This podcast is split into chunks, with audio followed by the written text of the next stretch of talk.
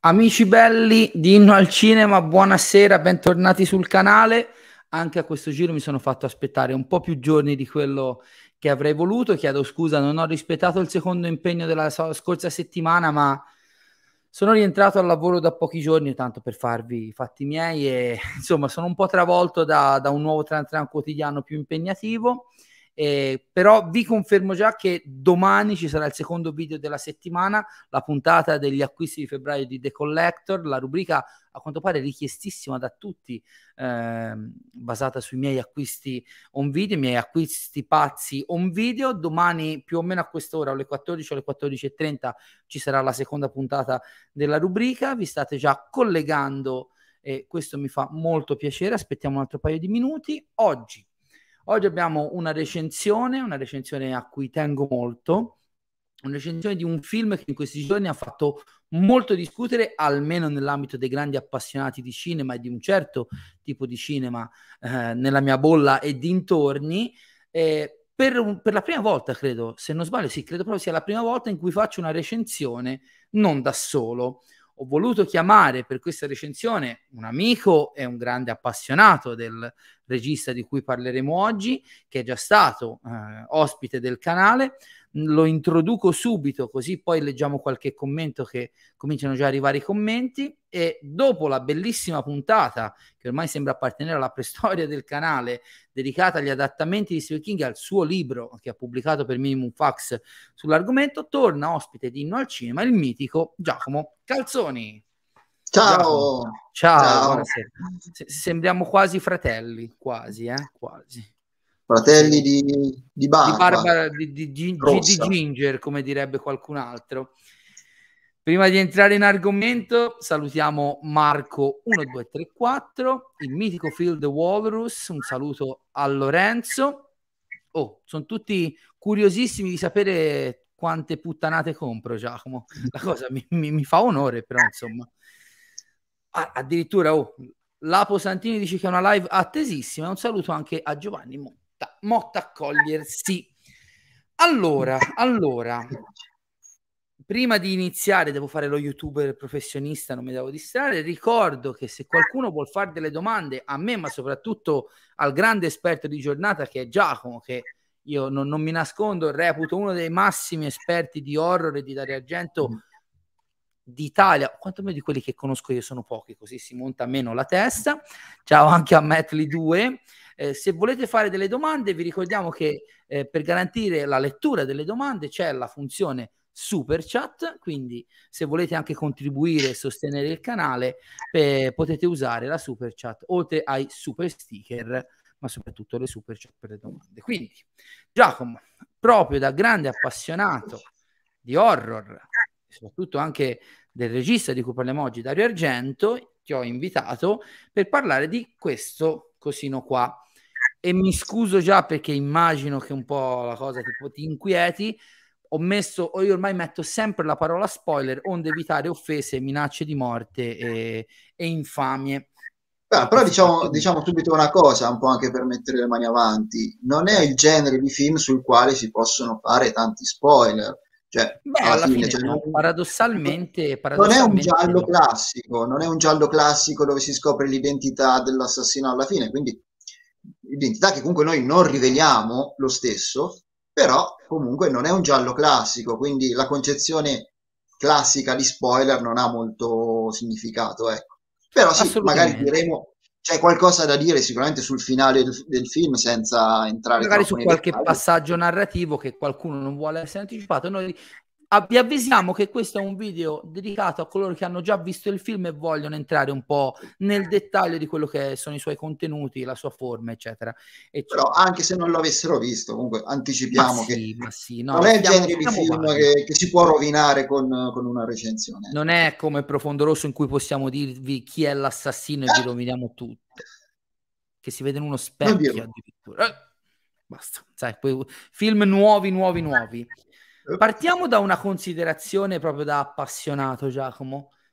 eh, perché anch'io nel mio piccolo mi reputo un grande, io sono cresciuto, ne abbiamo già parlato un po' eh, nel questionario cinefilo sulla puntata di Stephen King del nostro amore reciproco de, mh, mm, verso Dario Argento, io in particolar modo per Profondo Rosso, film con cui sono cresciuto, ehm, però io ammetto da grande appassionato di Dario che ormai mi ero un po' rassegnato da un, due o tre anni a questa parte a eh, considerare Dracula come suo ultimo film, quantomeno per il grande schermo.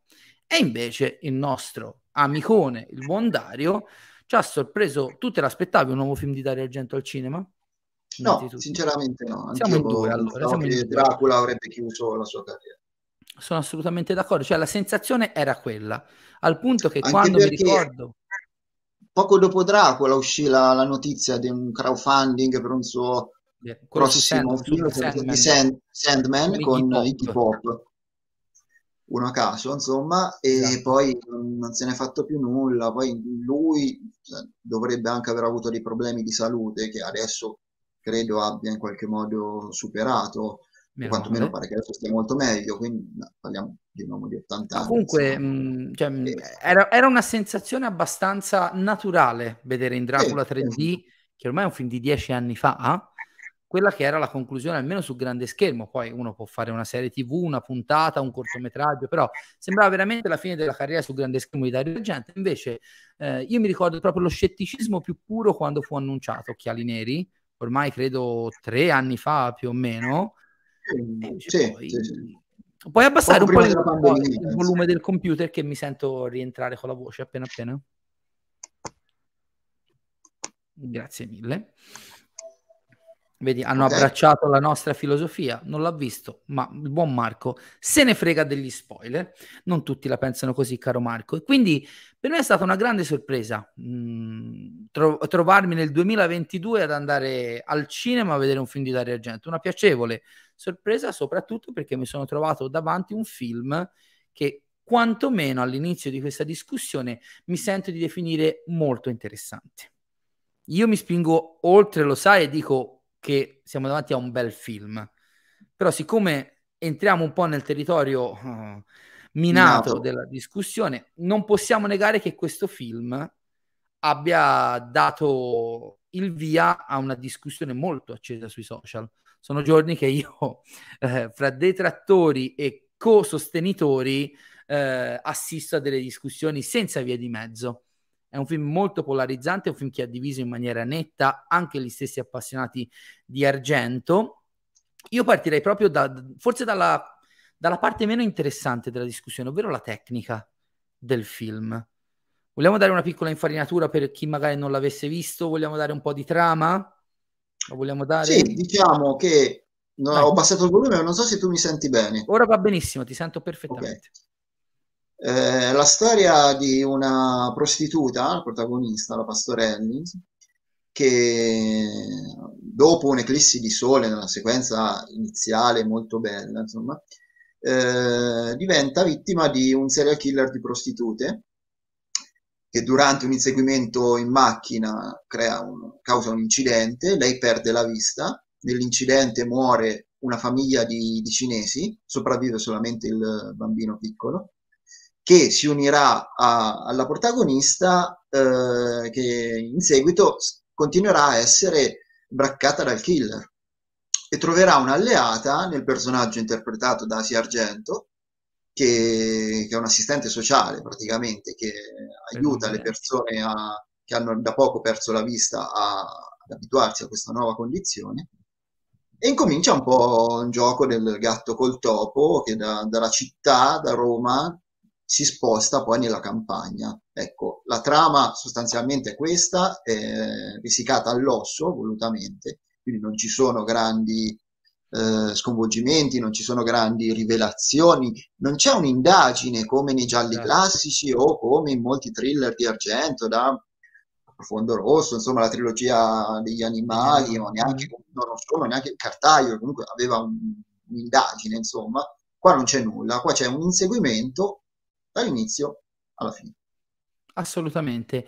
E infatti probabilmente questo è uno dei primi elementi che ha un po' sconvolto in negativo parte del pubblico, perché comunque se uno va, poi vabbè, queste sono un po' le regole del gioco nel mercato, va a vedere i trailer o comunque i poster, l'idea che uno si fa è che appunto si, eh, ci si trovi davanti al nuovo giallo di Dario Argento. Credo che questa sia la trama più risicata della sua filmografia da un certo punto di vista, che siamo davanti a un film di pure eh, situazioni e di pure estetica, ma un'estetica che porta con sé molto molto significato.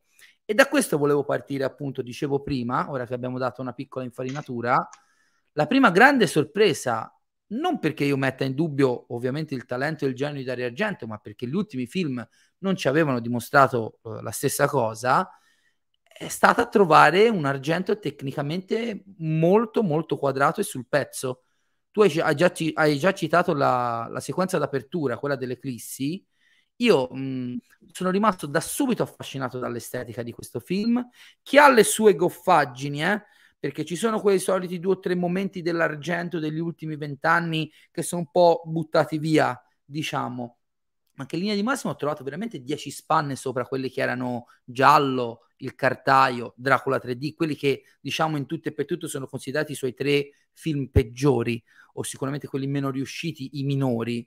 Uh, e questo si vede subito appunto dalla prima sequenza, questa bellissima sequenza in cui città e natura, tema che poi sarà ricorrente per tutto il film, si alternano in questa sorta di eh, dissolvenze che dalle strade passano agli alberi che costeggiano le stesse strade e fino ad arrivare appunto a questa scena quasi surreale. Molti l'hanno definita an- all'Antonioni, ma in realtà la trovo molto argentiana, dell'eclissi in cui la Pastorelli ha un primo contatto, una sorta di cecità e veramente la prima cosa che tengo a sottolineare, perché non la do per scontato, è questo, è questo ritrovamento della, della, quadratura tecnica che Dario, secondo me, non dimostrava, se non in parte, almeno dalla terza madre o da Non ho sonno. Sì, c'è un'energia di fondo che è molto evidente, insomma, secondo alcuni eh, l'esperienza americana, l'esperienza televisiva americana dei due episodi di Masters of Horror nel 2000 e 2005-2006 mi pare, okay. gli abbiano dato una nuova linfa vitale che poi avrebbe trovato con la terza madre e che ritrova qui adesso. Um, sì, sicuramente mh, ci sono molte cose che sorprendono chi si aspettava qualcosa di molto più contenuto come appunto Giallo, che non mi faccio problemi a definire il suo peggior film. Insomma. Io vado un po' avanti non sono d'accordo con te. Io credo eh, che ehm. Dracula sia quello che proprio non riesco a, a rivedere. Ma guarda, Dracula è un film che io sinceramente non capisco. Cioè, finché Siamo in ho, due, mi sa. Ho provato a rivedere anche un paio di volte nel corso di, di questi dieci anni. E non, non, credo che sia la cosa più brutta che lui abbia mai fatto. Cioè, te lo dico, ci sono quattro film di Argento che a me non piacciono. Quattro. E elenca, a me non piace elenchi, Giallo. A me non piace Giallo, non mi piace, ti piace Hitchcock, anche se era televisivo lo consideriamo comunque un lungometraggio. Certo. E poi c'è Dracula che io non, non capisco e, e, Non ho sonno, che invece con, non lo trovo tra le cose più brutte che abbia mai fatto, però a me non, non fa impazzire. Per, a differenza di altri che invece pensano sia l'unica cosa salvabile che lui abbia fatto da 30 anni a questa parte, insomma.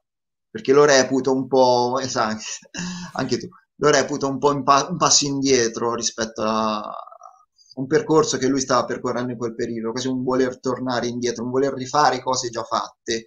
Mm-hmm. E, mentre invece difendo, eh, mi dispiace far perdere credibilità al tuo canale, io difendo il cartaio, difendo la terza madre. La terza madre e... eh, a spada tratta, anche io l'ho rivisto l'anno scorso dopo un rewatch di tutta la trilogia delle madri e con tutte le sue storture, chiamiamole così, con tutte le sue ingenuità e goffaggini, è un film che ha una sua potenza Ma specifica. Sia chiaro, tutto il cinema di Argento dagli anni 90 in poi ha dei forti limiti strutturali, nessuno chiude gli occhi eh, davanti ai difetti palesi. Non sto dicendo che il fantasma dell'opera o il cartaio siano due capolavori, assolutamente no. Però dico che ci sono al loro interno degli elementi molto interessanti che secondo me non, mh, molti non vogliono approfondire perché legati a una concezione di argento che risale a 40-50 anni fa. Insomma, poi magari ne parliamo. Infatti, è una delle cose su cui voglio arrivare gradu- gradualmente.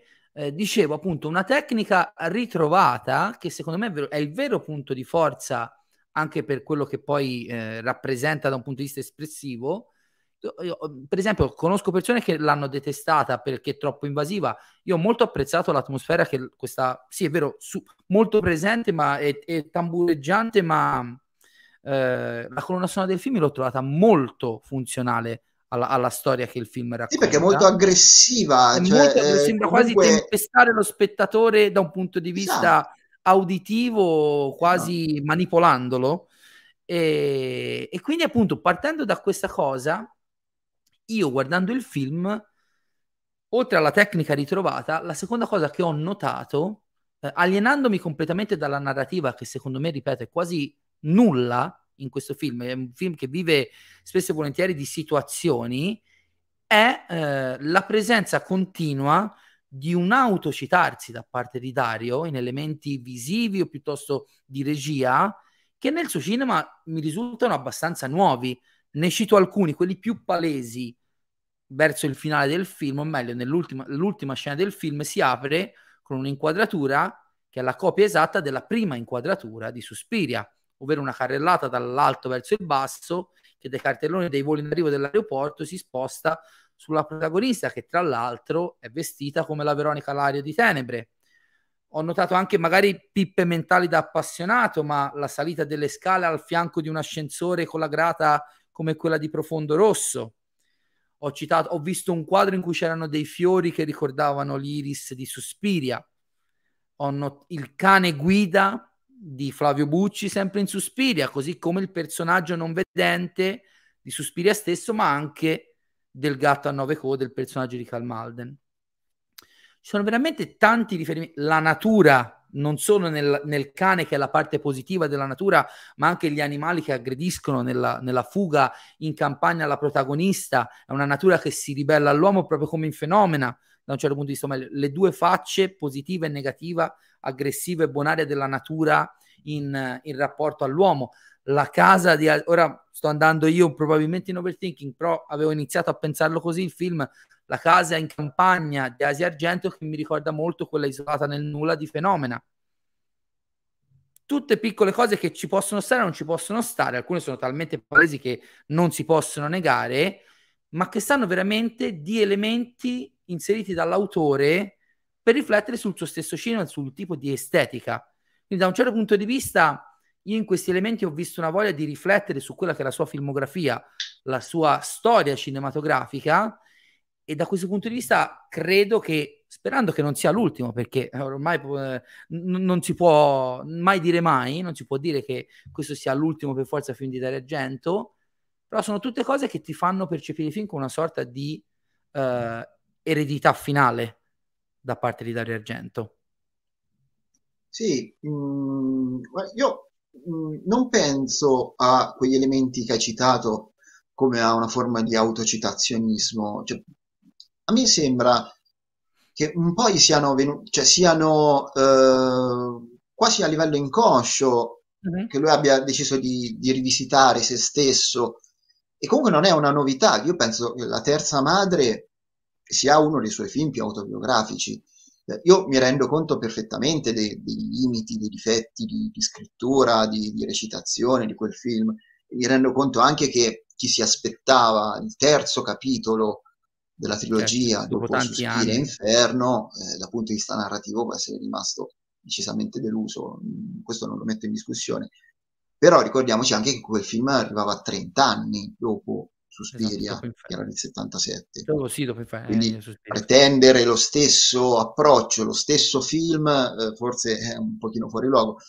Quel film io l'avevo trovato una ricognizione di tutto il suo cinema e di tutta la, la sua vita, eh, con uno spirito allegro, eh, scherzoso, che non si vuole mai prendere sul serio, Vedi il eh, finale. a voler sottolineare sempre che si tratta di un film che come dice appunto la frase che viene ripetuta spesso nel film, quello che vedi non esiste, quello che non vedi è la realtà, eh, la, l'inquadratura finale che richiamava la l'inquadratura risata, finale certo. di Suspiria, l'inferno, dove c'è un fondale palesemente posticcio in computer grafica, con Asia Argento che ride, gli uccellini che cinguettano, ehm, cioè mi sembra tutto un, un, ritornare sui luoghi del suo cinema, della sua vita.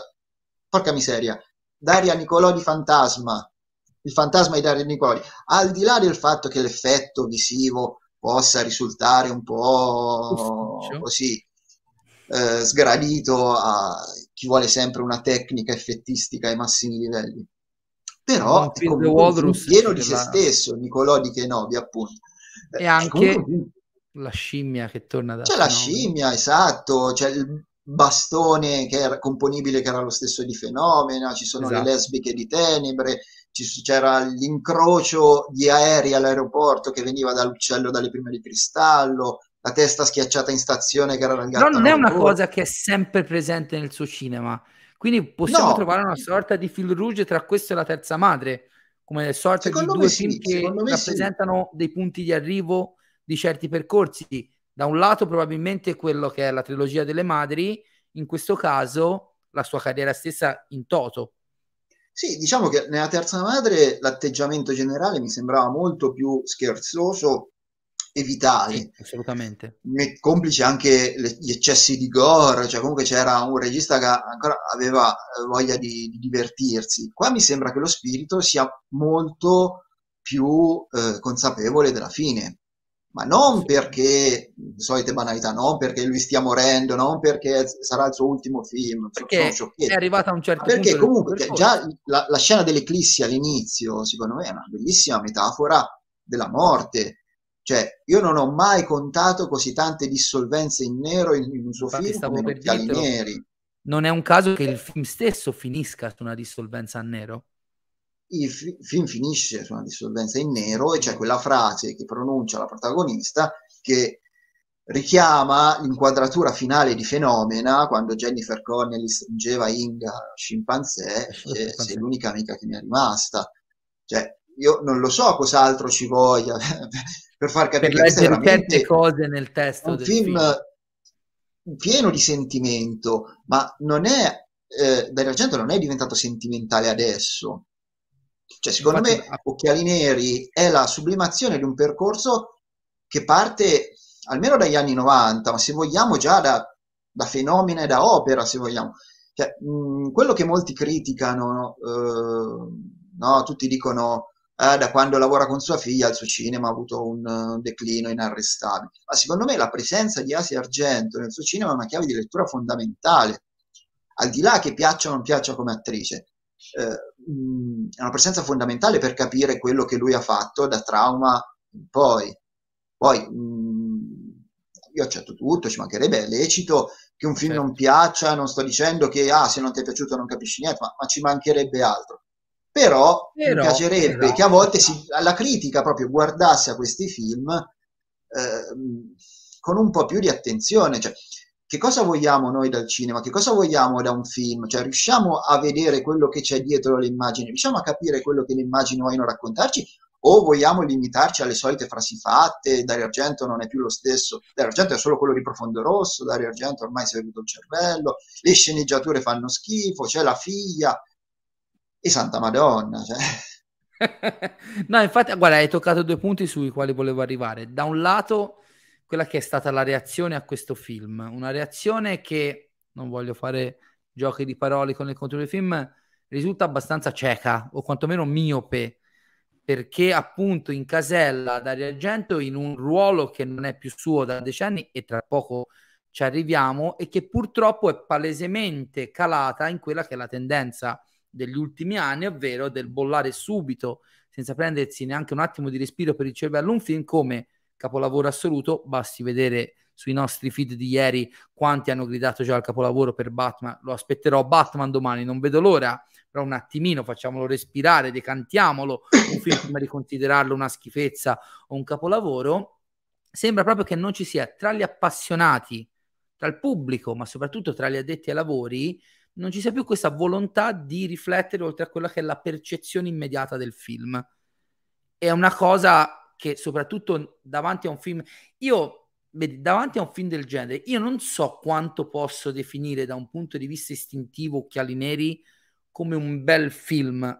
Cerca di capire quello che intendo, eh, Giacomo. È un film che a me è piaciuto tantissimo in cui ho trovato tantissimo cuore, capisco tutte le storture che presenta davanti a un pubblico ignaro, poco consapevole, anche poco incline a leggere oltre quello che è l'intreccio, che dicevo trovo quasi inesistente, e le immagini, la natura pura delle immagini.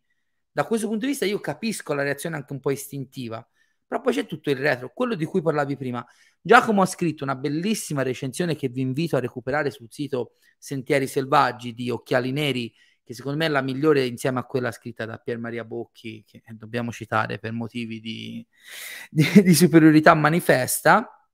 E in questo film tu ut- utilizzi una formula che secondo me è un po' il perno della questione, Giacomo, eh, ovvero il concetto di quello che molti vogliono che Argento sia, ma che Argento non è più da non pochi anni, non da non sono, probabilmente come hai detto prima, dagli anni Ottanta.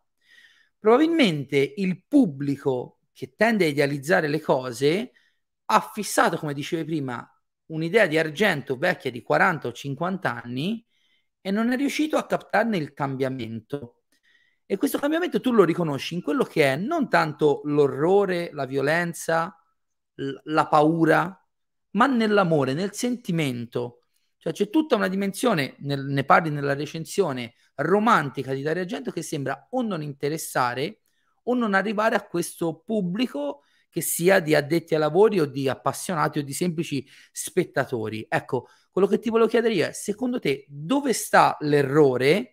E poi magari un, una piccola analisi su come Dario Argento è cambiato. Una cosa semplice, semplice, Giacomo. Secondo me, eh, cioè, a volte vogliamo troppo che, eh, che le cose vadano necessariamente da A a B cioè, vogliamo causa, effetto, vogliamo cose, Lineare. film, storie che, abbia, che siano perfettamente incasellabili dentro uno schema, ehm, che siano anche un po' tutte uguali tra di loro. Ogni volta che qualcosa esce da questi schemi, eh, ci ritroviamo un po' spiazzati. Ad esempio, in Occhiali Neri, non so se è uno spoiler, ma non sapremo mai le vere scritto, motivazioni. Possiamo parlare possiamo parlare. Non sapremo mai le vere motivazioni dell'assassino, ma chi se ne frega. Eh, il film è altro, appunto, dicevo, è un inseguimento continuo dall'inizio alla fine, è un'identificazione continua tra l'autore e la protagonista, e non è una cosa nuova questa in argento, già appunto nei tempi di Fenomena, che secondo me è il punto più alto da questo punto di vista della sua filmografia, cioè appunto come identificazione tra eh, l'argento autore e la, la sua protagonista.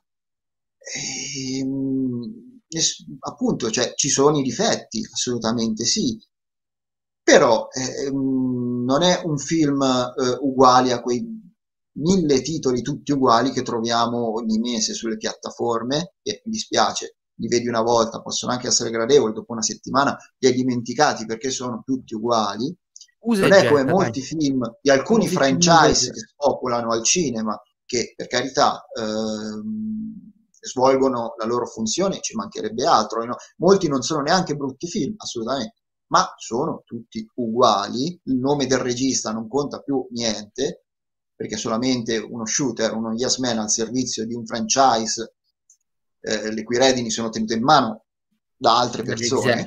Certo. Ecco, eh, e quindi per un progetto così personale, che può essere bello, può essere brutto, può essere riuscito o meno, insomma, non necessariamente deve essere un capolavoro, non neanche una schifezza, appunto la solita polarizzazione delle opinioni. Ecco, di fronte a questo ci troviamo un pochino spaesati. Secondo me, e questa è un'opinione mia personale, un po' è la responsabilità e anche eh, della, quella dipendenza che molti hanno nei confronti della, della serialità, ad esempio, mm-hmm. dove ci deve essere necessariamente una storia che inizia, prosegue, finisce. Punto Questo, di secondo mezzo... me ci ha un po' disabituati a vedere le cose. Ha un po' impigrito.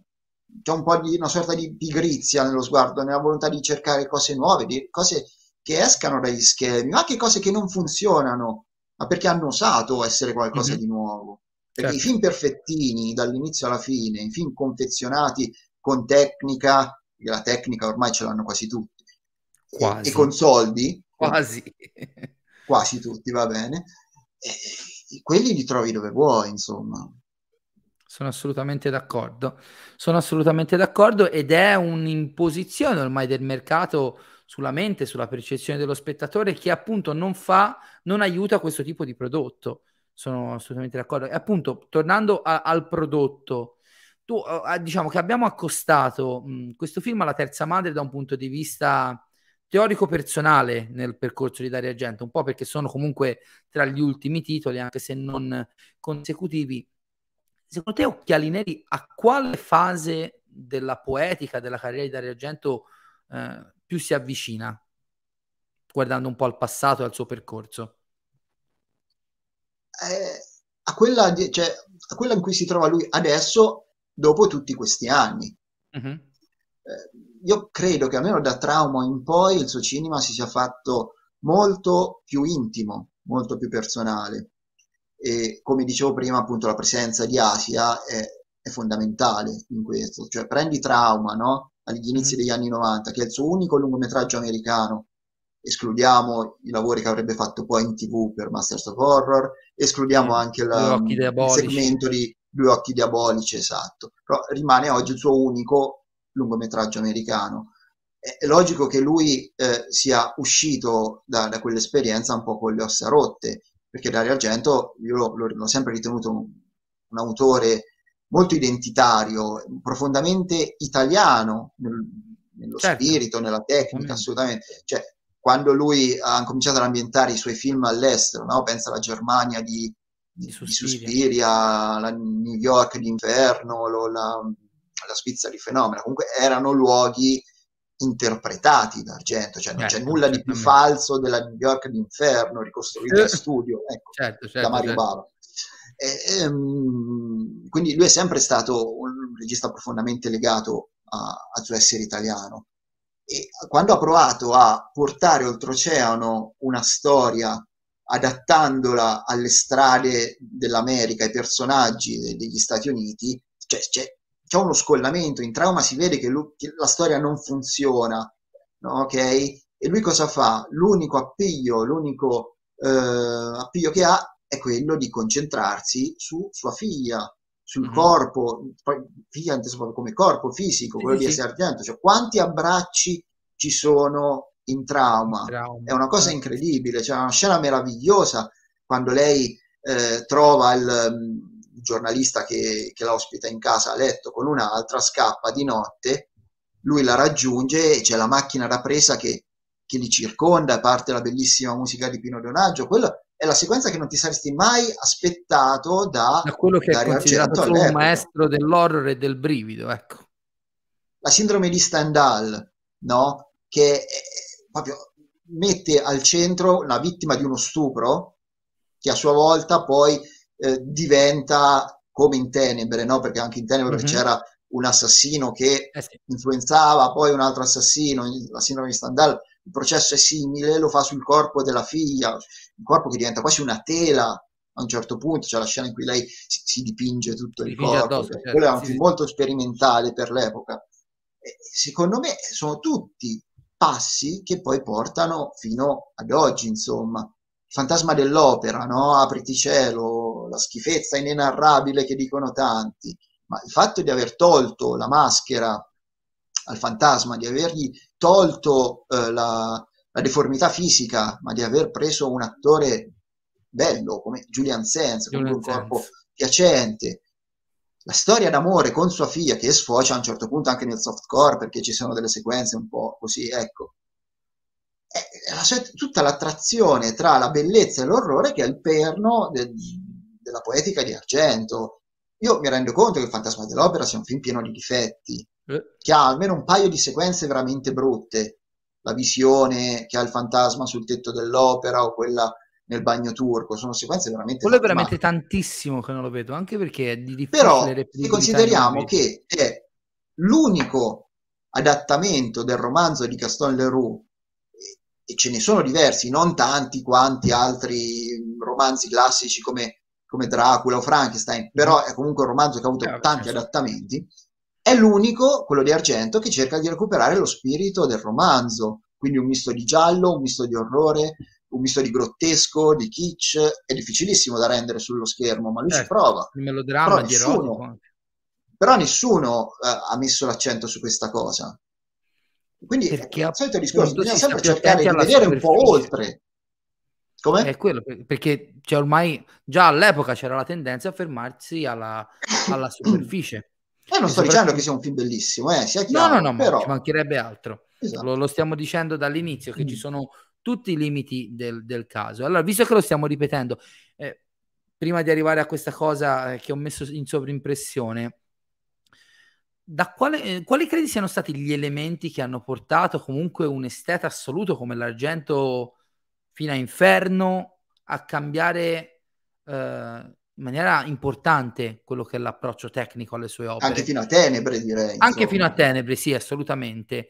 Non si può negare che a un certo punto, non voglio dire la qualità, ma l'approccio a girare di Argento cambia, da un certo punto di vista si appiattisce, dall'altra dà per scontato certi elementi che magari per lui sono immediati nella sua testa, nel suo modo di concepirli, ma che al pubblico sembrano non arrivare più. Probabilmente il punto di non ritorno è stato Opera, Opera. Cioè il film in cui per la prima volta la- sem- lui sembra aver so, dimenticato a casa la sceneggiatura. Cioè, ehm, ci sono veramente de- delle cose che se volessimo analizzarle dal punto di vista logico, in opera non stanno in piedi. Per carità, la logica e Dario Argento sono due concetti pensare all'età dell'assassino rispetto alla protagonista. ai tempi di Profondo Rosso. Ecco Certo, se certo. vogliamo proprio vedere il pelo nell'uovo. Però in opera c'è questa esplosione di stile come non c'era mai stata nel suo cinema, c'era questa aggressione continua anche su- con la sperimentazione in colonna sonora, c'erano tutte queste soggettive, c'erano le carrellate, c'era eh, la ripresa famosissima della soggettiva di corni, dei corvi all'interno del, teatro, del teatro. Parma, insomma. E, e c'era l'occhio, tutto era un film incentrato sul tema dell'occhio, del vedere, gli aghi posizionati dal killer sotto le palpebre in modo che la protagonista eh, dovesse necessariamente vedere quello che il killer faceva, insomma, poi l'occhio eh, sparato da, da un colpo di proiettile, l'occhio mangia- mangiato dal corvo, insomma, già qui c'era uno scollamento tra eh, lo stile e la narrazione. Poi, poi è successo altro. Secondo me, arrivati dopo opera, è come se non ci potesse più essere un ritornare su quelle, su quelle tematiche. Su quello... Ecco perché prima ti dicevo che Non ho sonno, secondo me è un film molto meno interessante rispetto a- ai, agli, agli ultimi, insomma, perché ha voluto un po' rifare il giallo thriller argentino degli anni 70 in un momento in cui lui stava comunque guardando oltre. Ok, cioè secondo me come se fosse stato costretto per un motivo o per l'altro a fare una copia di se stesso, una copia sbiadita Eh, esatto, a un certo punto cioè, sembrava quasi un film diretto da qualcuno che voleva imitare lo stile di Argento, Argento stesso. Vero. Però io ti dico qui, va- ovviamente è una cosa tutta personale, l'ho visto che avevo 14 anni. Non lo so, no? Sì, cos'erano? 2000, scusami, quindi più o meno 15 anni. E a me la sequenza iniziale sul treno mi ha sempre fatto una paura. Ah, quella, è una- quella è una bella sequenza, indubbiamente. sequenza. anzi, forse è una delle cose Così migliori. come mi inquietava la filastrocca, l'idea del nano assassino che si vede in penombra, non si vede chi è l'omicidio con, con lo strumento musicale, era tosto per l'epoca, insomma, soprattutto per uno che si affacciava all'horror all'inizio dell'adolescenza. Qualcuno qui nei commenti sostiene che l'inizio del declino tecnico, se di questo possiamo parlare, ovviamente prendete sempre i termini con, con le pinze, sia il digitale, ma Phil the Walrus. Se stiamo attenti un attimino alla storia, il calo di qualità, chiamiamolo così, percepito dal pubblico di Argento inizia almeno 10, ma forse anche 15 anni prima del digitale, del modo di girare completamente digitale, perché il tipo di critiche che si porta dietro tutt'oggi Argento inizia più o meno appunto da trauma, forse subito dopo con eh, Sì. appunto il fanta- la Stendhal e, la- e il fantasma dell'opera che erano comunque io credo che almeno fino al cartaio tu siano tutti girati in pellicola quindi non Ma credo, credo anche la terza madre. E credo anche la no, terza madre. Che...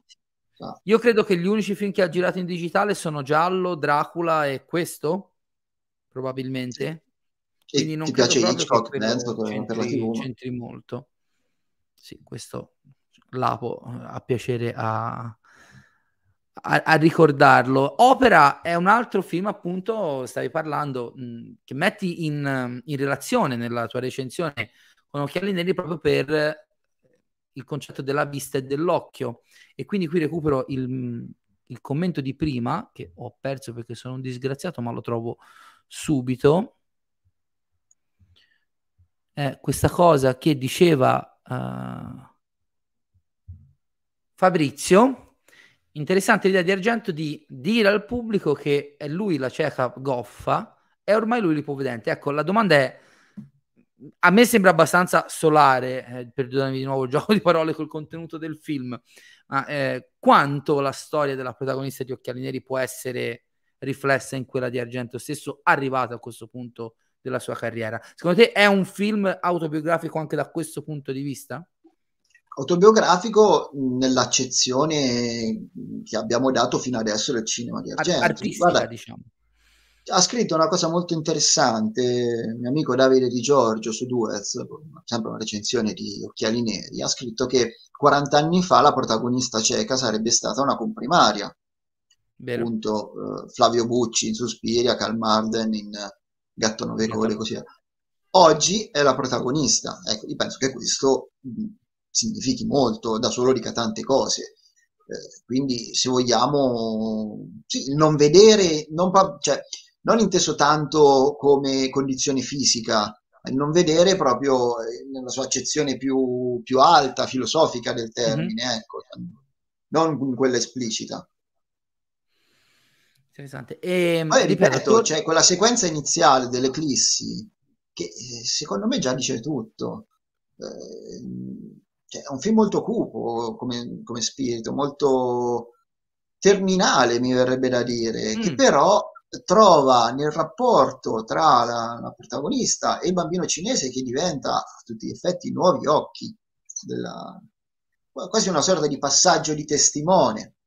Fatto anche qualcuno l'ha che definito un po' anche il suo Caronte a un certo punto, quando la, la- la porta nella selva stare. oscura della seconda metà del Eh, film. anche, eh, qui, qui, scusami, qui fa- faccio uno spoiler bello grosso. Posso, Spoilerone. spoiler bello grosso che togliete l'audio. se- Ehm, il, ruolo di Asia Argento nel film, no? che eh, vent'anni fa probabilmente sarebbe stata la protagonista, oggi invece la comprimaria, ed è, fatta eccezione per Dracula, che comunque partiva da, da un romanzo, è la prima volta in cui Dario Argento uccide sua figlia. Sua figlia.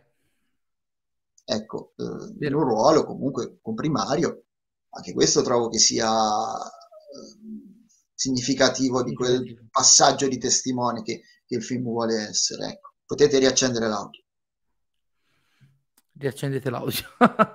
e, mh, recupero anche l'argomento che stavamo affrontando prima, il rapporto dell'uomo e della natura nel cinema di Dario Argento. Abbiamo ovviamente in fenomena, diciamo, il rappresentante capostipite nella sua filmografia. Questo credo sia il secondo film in cui questo elemento risulta particolarmente forte. Certo, potremmo citare di nuovo l'omicidio, tra l'altro qui di nuovo citato palesemente di Flavio Bucci in mezzo alla piazza di Suspiria da parte de- del cane. Eh, a un certo punto c'è questa mh, sequenza folle di serpenti che manco in Amazzonia aggrediscono questa protagonista che tra l'altro è un po' la, la parte innocente della trama, però veramente ritroviamo quella dualità della natura e il rapporto con l'uomo che era già molto presente in Suspiria, che trova la- la- il suo controaltare nel finale del film in cui lasciato andare il bambino cinese con la famiglia, con la famosa puttanona di Hong Kong, che ormai oh, quello fa, eh, lo, dice, lo dice il nipote. Eh, la frase che hai già citato prima, Nerea, sei l'unica amica che mi è rimasta, una sorta di riappacificazione con questa, con questa natura che prima sembrava così avversa alla protagonista. Ma guarda, in realtà in tutti i film di Argento ci sono sempre stati degli, degli elementi legati alla natura. Mi ricordo che da, da piccolo stavo guardando la sindrome di Stendhal, Mhm. passa mia madre e, e dice, Madonna, Dario Argento è veramente fissato con gli animali, perché c'era una scena di, di Asia Argento a letto, mi pare all'inizio quando è ancora a Firenze, Sì? eh, che sta cercando il killer, insomma. in albergo c'era sul muro un, un ragno, no? E la macchina sì. era presa si sofferma su questo ragno. E mia madre, gente è fissato con gli insetti. E pensandoci bene, in tutti i suoi film, o quasi tutti, c'è sempre una, Guarda, mentre, mentre, lo dicevi mi è venuta in mente per dire l'inquadratura dei cani che lottano in profondo rosso, così come il merlo della scrittrice, i, i vermi di Suspiria, i ratti di Inferno, senti lì, l'uccello dalle piume di cristallo del titolo e non solo. Eh sì, anche la bambina che era Nicoletta Elmi che, che torturava le lucertole. Ah, che tortura la lucertola, certo, certo, certo, sì. con l'ago, sì, sì, sì assolutamente. Ed è un rapporto molto viscerale. Trauma, il bambino che c'era la soggettiva della farfalla a un certo punto. Vero, vero. I corvi di opera, insomma, ne potremmo citare a, a, a bizzeffe. Poi fantasma dell'opera addirittura Julian Sands faceva sesso con, con i topi, proprio... Allegria, evviva, evviva, evviva. Io è una vita che voglio rivedere il fantasma dell'opera e non riesco a recuperare una versione, un video... A parte che non si trova neanche... Ecco, vecchi, quello vecchissimo di Medusa che è fuori catalogo da una vita. Eh, era uscito un ottimo Blu-ray l'anno scorso in America, ma non ha fatto in tempo a uscire che è sparito. Pare che lo stiano ristampando, perché poi c'è anche questa deviazione che o, o, o, ce l'ho in una copia discreta non riesco a, a, recuperare. Non credo neanche sia su nessuna piattaforma. Non credo proprio, non credo proprio. Credo no. no, infatti, infatti. E appunto, eh, riprendiamo un attimo la questione.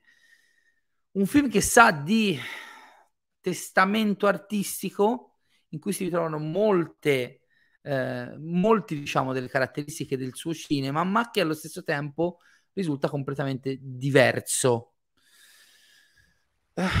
Cioè, no, sto, perché mentre parlo sto cercando anche un attimino di, di rielaborare quelle che sono le idee lo vogliamo vedere come un punto di arrivo, nuova, un nuovo inizio? Ripeto, ora, mh, mm, io spero che dopodomani annuncino il suo nuovo film, che recuperi il Sandman di Iggy Pop o qualsiasi altra cosa, perché comunque ho visto un argento anche in fase di presentazione del film, alle anteprime, a Berlino, molto attivo, molto contento, eh, al di là di quello che può essere un riscontro al botteghino che, ammettiamolo, eh, risulta alquanto deludente, però è un film anche che è già stato venduto fondamentalmente in tutto il mondo. Si sa che negli Stati Uniti sta per uscire su Shudder, Shudder. che è questa, mm, questa piattaforma di, eh, di film alla ne- Italia, Netflix dell'horror. Esatto, esatto, perché è una bellissima piattaforma dove c'è di tutto di più del cinema horror. Esatto. Insomma, è uno di quei film che comunque in un modo o nell'altro rientra dei, delle spese e comunque riesce a circolare perché comunque c'è il nome di Dario Argento collegato. Ah, sì, ma poi comunque adesso, insomma, vedendolo mi dà l'impressione di un film girato con un budget molto ristretto, eh? se poi consideriamo Assolutamente sì. tutta la seconda parte è ambientata in campagna, in spazi aperti, quindi c'è pochissimi sì, sì, personaggi, no, no, alla fine gli attori sono pochi. Visto che li hai citati, tra gli attori... Sì non so dove cioè, vuoi arrivare. Dobbiamo arrivare a parlarne, fosse solo anche per un motivo di amicizia, a uno dei coprotagonisti del film, che è il nostro caro amico, nonché mio concittadino livornese Guglielmo Favilla, che è stato appositamente scelto dal maestro Dario Argento per interpretare il poliziotto più disgraziato della storia dei poliziotti.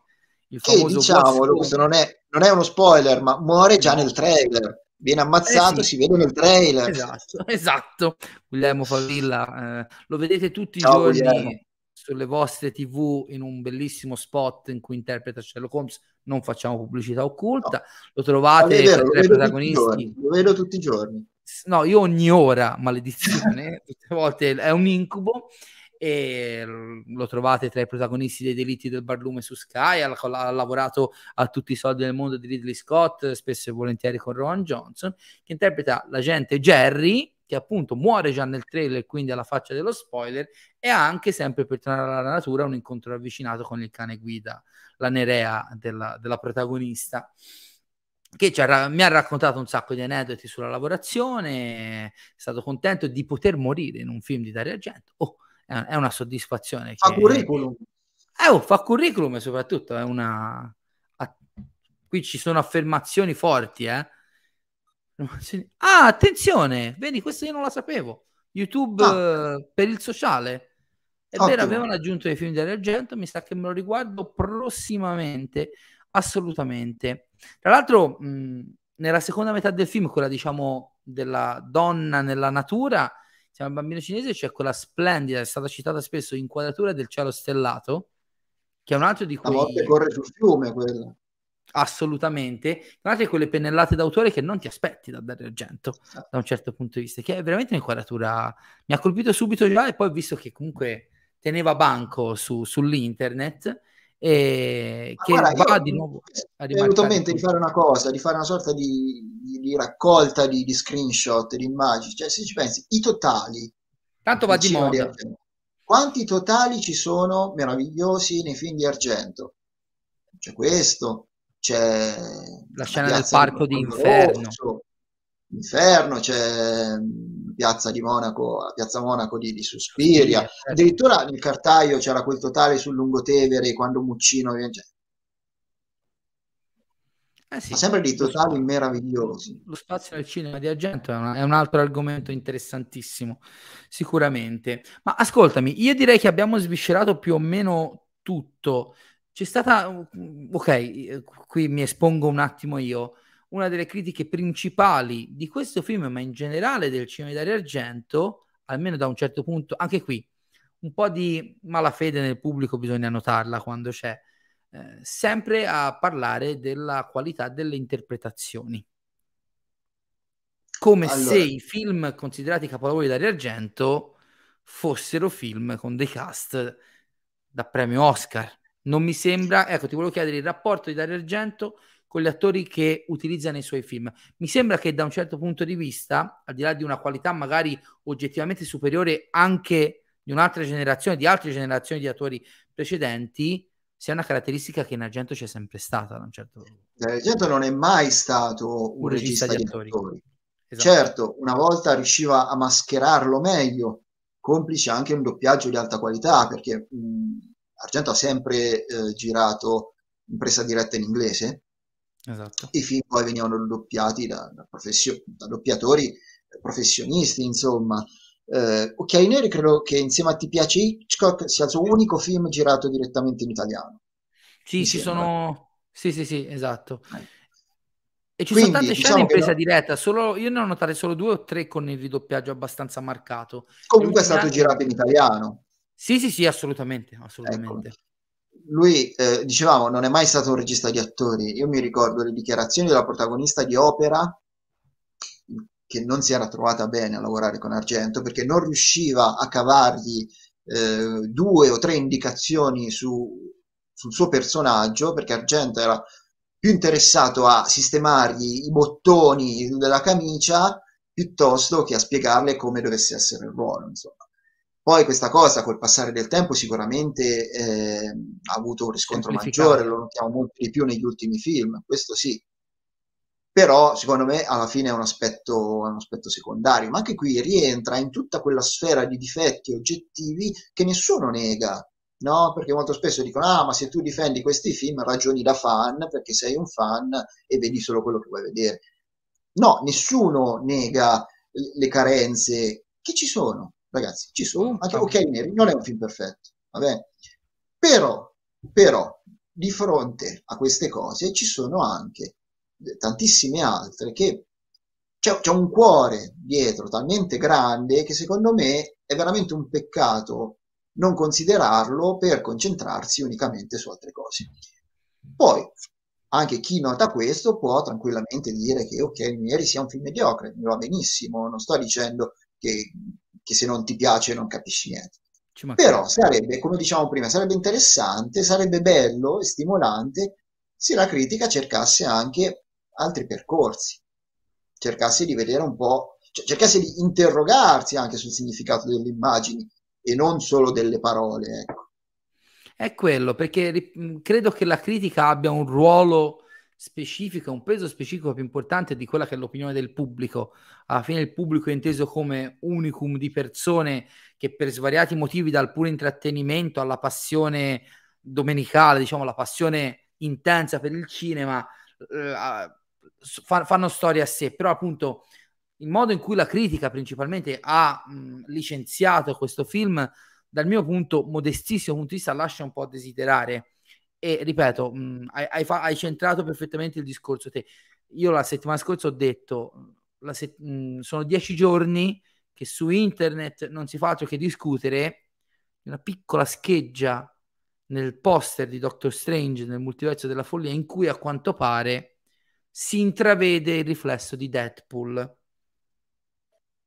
Se un centesimo di quell'attenzione in più fosse stato messo sulla lettura puramente anche estetica piuttosto che concettuale di occhiali neri, probabilmente avremo non dico una recezione migliore, peggiore, ma quantomeno una discussione più costruttiva sul film. E questo vale per Occhiali Neri, così come per qualsiasi altro film.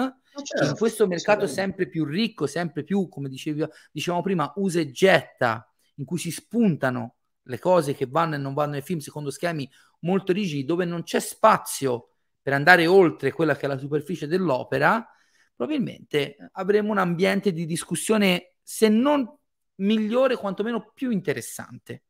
E credo che interessante sia la parola principale con la quale mi sento di chiudere il mio giudizio, insieme a te, di Occhiali Neri.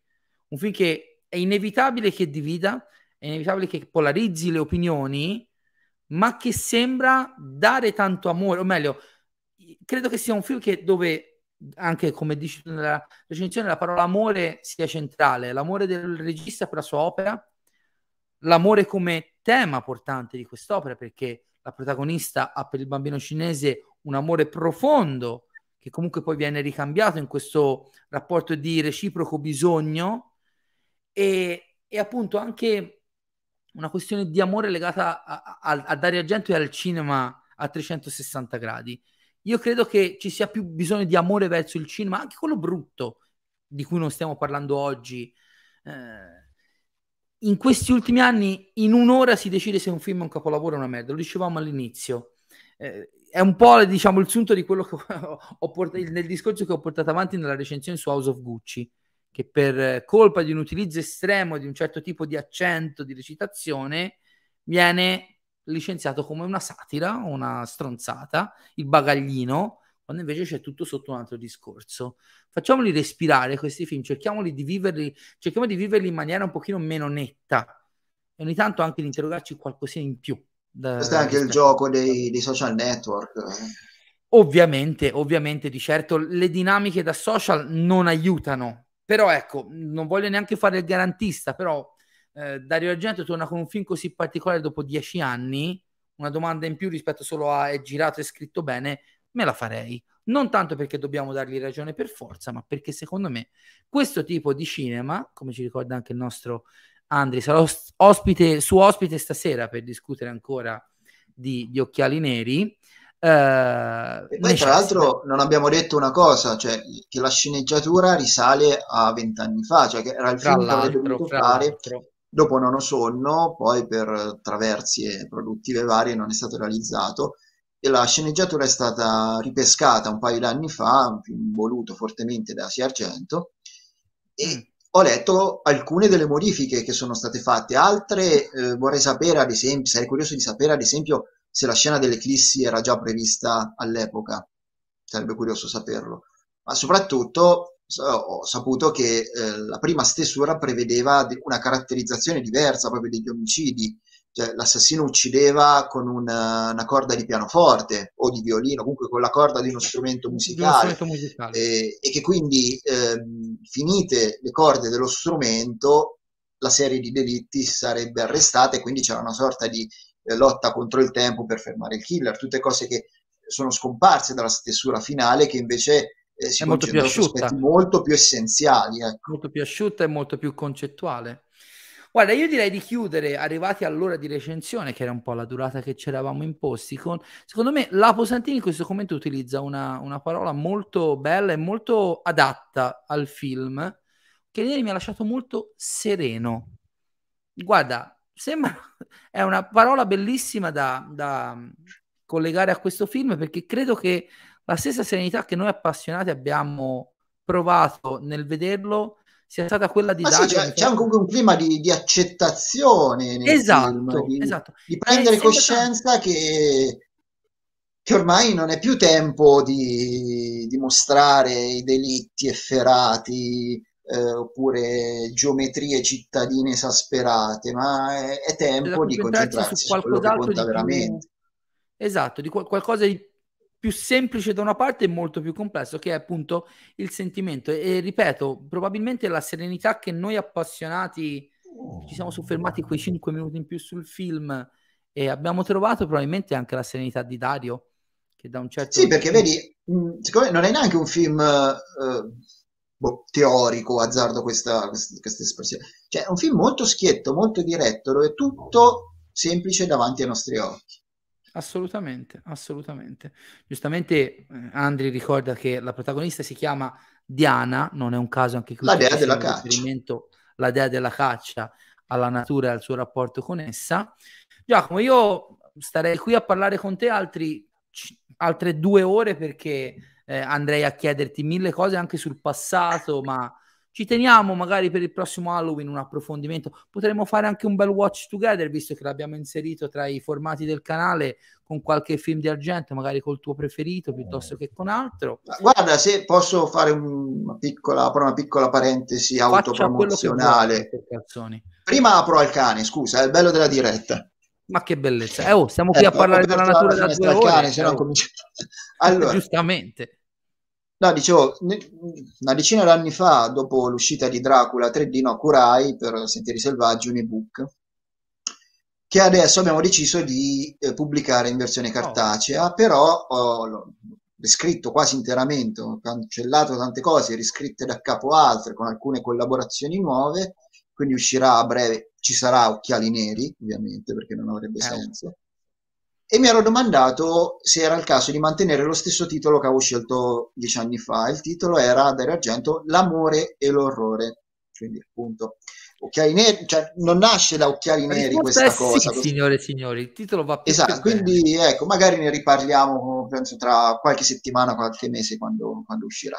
E magari quando uscirà questo ebook troveremo occasione per parlare. No, no, uscirà il libro cartaceo, niente più. E scusami, quando uscirà il libro cartaceo avremo un'altra occasione per innanzitutto averti ospite del canale, che è sempre un piacere. Anche per me, grazie. Facciamo pandan con la Barbarossa, ma perché è sempre super interessante sentire tutta la tua saggezza. Vuoi sentirti vecchio in chiusura? Un applauso all'Apo che è riuscito a vedere un film di Argento in sala per motivi anagrafici. Mamma Qual è mia... stato il tuo primo? Non ho sonno. Non ho sonno. È stato Io il fantasma dell'opera. Sì, no, il fantasma dell'opera è 96. 98, io ho appena compiuto 14 98. anni sono riuscito a vedere. Allora, credo proprio che io il fantasma dell'opera l'abbia saltato perché o non è arrivato a Livorno o c'è stato pochissimo. Capirai Beh, che comunque era abituato ai minori di 14 anni. Io non li avevo 14 anni, ma vabbè. Quell'anno è stato anche l'anno in cui sono entrato a vedere Salvate il soldato Ryan pur non avendo 14 anni. Col terrore che non mi facessero entrare avevo, avrei ucciso tutti. Ma io conoscevo già Argento perché io ho visto Profondo sì. Rosso che avevo 12 anni, ne abbiamo parlato e sì. ricordo le presentazioni su Chuck, sulle grandi riviste nazional popolari di cinema, però o, o, non è uscito o se è uscito c'è stato pochissimo perché comunque fu un bel floppone, anche quello comunque non incassò eh, quanto magari altri film di Argento. Quello lo recuperai in VHS invece ricordo benissimo di aver visto Non sono al cinema La Gran Guardia di Livorno con mio amico Marco ma ancora di più, e chiudiamo con questo aneddoto, visto che siamo sempre su Inno al cinema, storie di cinema, ricordo di, eh, che questa paura per Non sono mi è entrata visceralmente dentro quando ho comprato il DVD. Durante luglio la mia famiglia si spostava in villeggiatura qui vicino, in provincia di, ahimè, Pisa, eh, al mare, e una sera mi sono trovato da solo a casa a guardare il film, poi dormendo da solo, a 14 anni, eh, comunque 15, e me, me, non lo so, le, le, suggestioni che ti restano addosso anche magari un po' inconsciamente. Anche per Giulio è il primo film. Giacomo, io ti ringrazio infinitamente. Io spero che questo video aiuti voi che l'avete guardato e chi magari lo, lo recupererà nelle prossime ore, nei prossimi giorni, a trovare una diversa chiave di lettura a un film che è stato un po' licenziato in maniera troppo leggera, come troppo spesso. Anche accade. se posso dire una cosa, Assolutamente. Io mi sarei aspettato comunque un... molto peggio. Cioè, Anch'io, secondo me è, è, andata un po' meglio del previsto. Cioè, io mi aspettavo un massacro a 360 gradi, anche, anche, dopo averlo visto, eh, l'ho visto una ventina di giorni fa, e mi mhm. aspettavo aia di nuovo andrà incontro. E invece, invece devo dire sono che d'accordo. ci sono state delle voci fuori dal coro più numerose e sorprendenti in alcuni casi, vedi anche mm-hmm. la recensione di Pier Maria. Eh, è andata meglio del previsto. Sono d'accordo, sì, sì, sì, ma infatti noi sottolineiamo anche dove magari non ce n'è bisogno concetti che speriamo arrivino a un bacino di, di, di pubblico il più ampio possibile. Tra l'altro, e qui veramente concludiamo, il signore qui a fianco è talmente innamorato del cinema Dario Argento che si è fatto la trasferta Perugia-Roma per assistere all'anteprima. E che vuoi che sia? E che vuoi che sia? Ho fatto, ho fatto ben di peggio. Giacomo, grazie mille di essere grazie stato Michele, grazie noi. a te.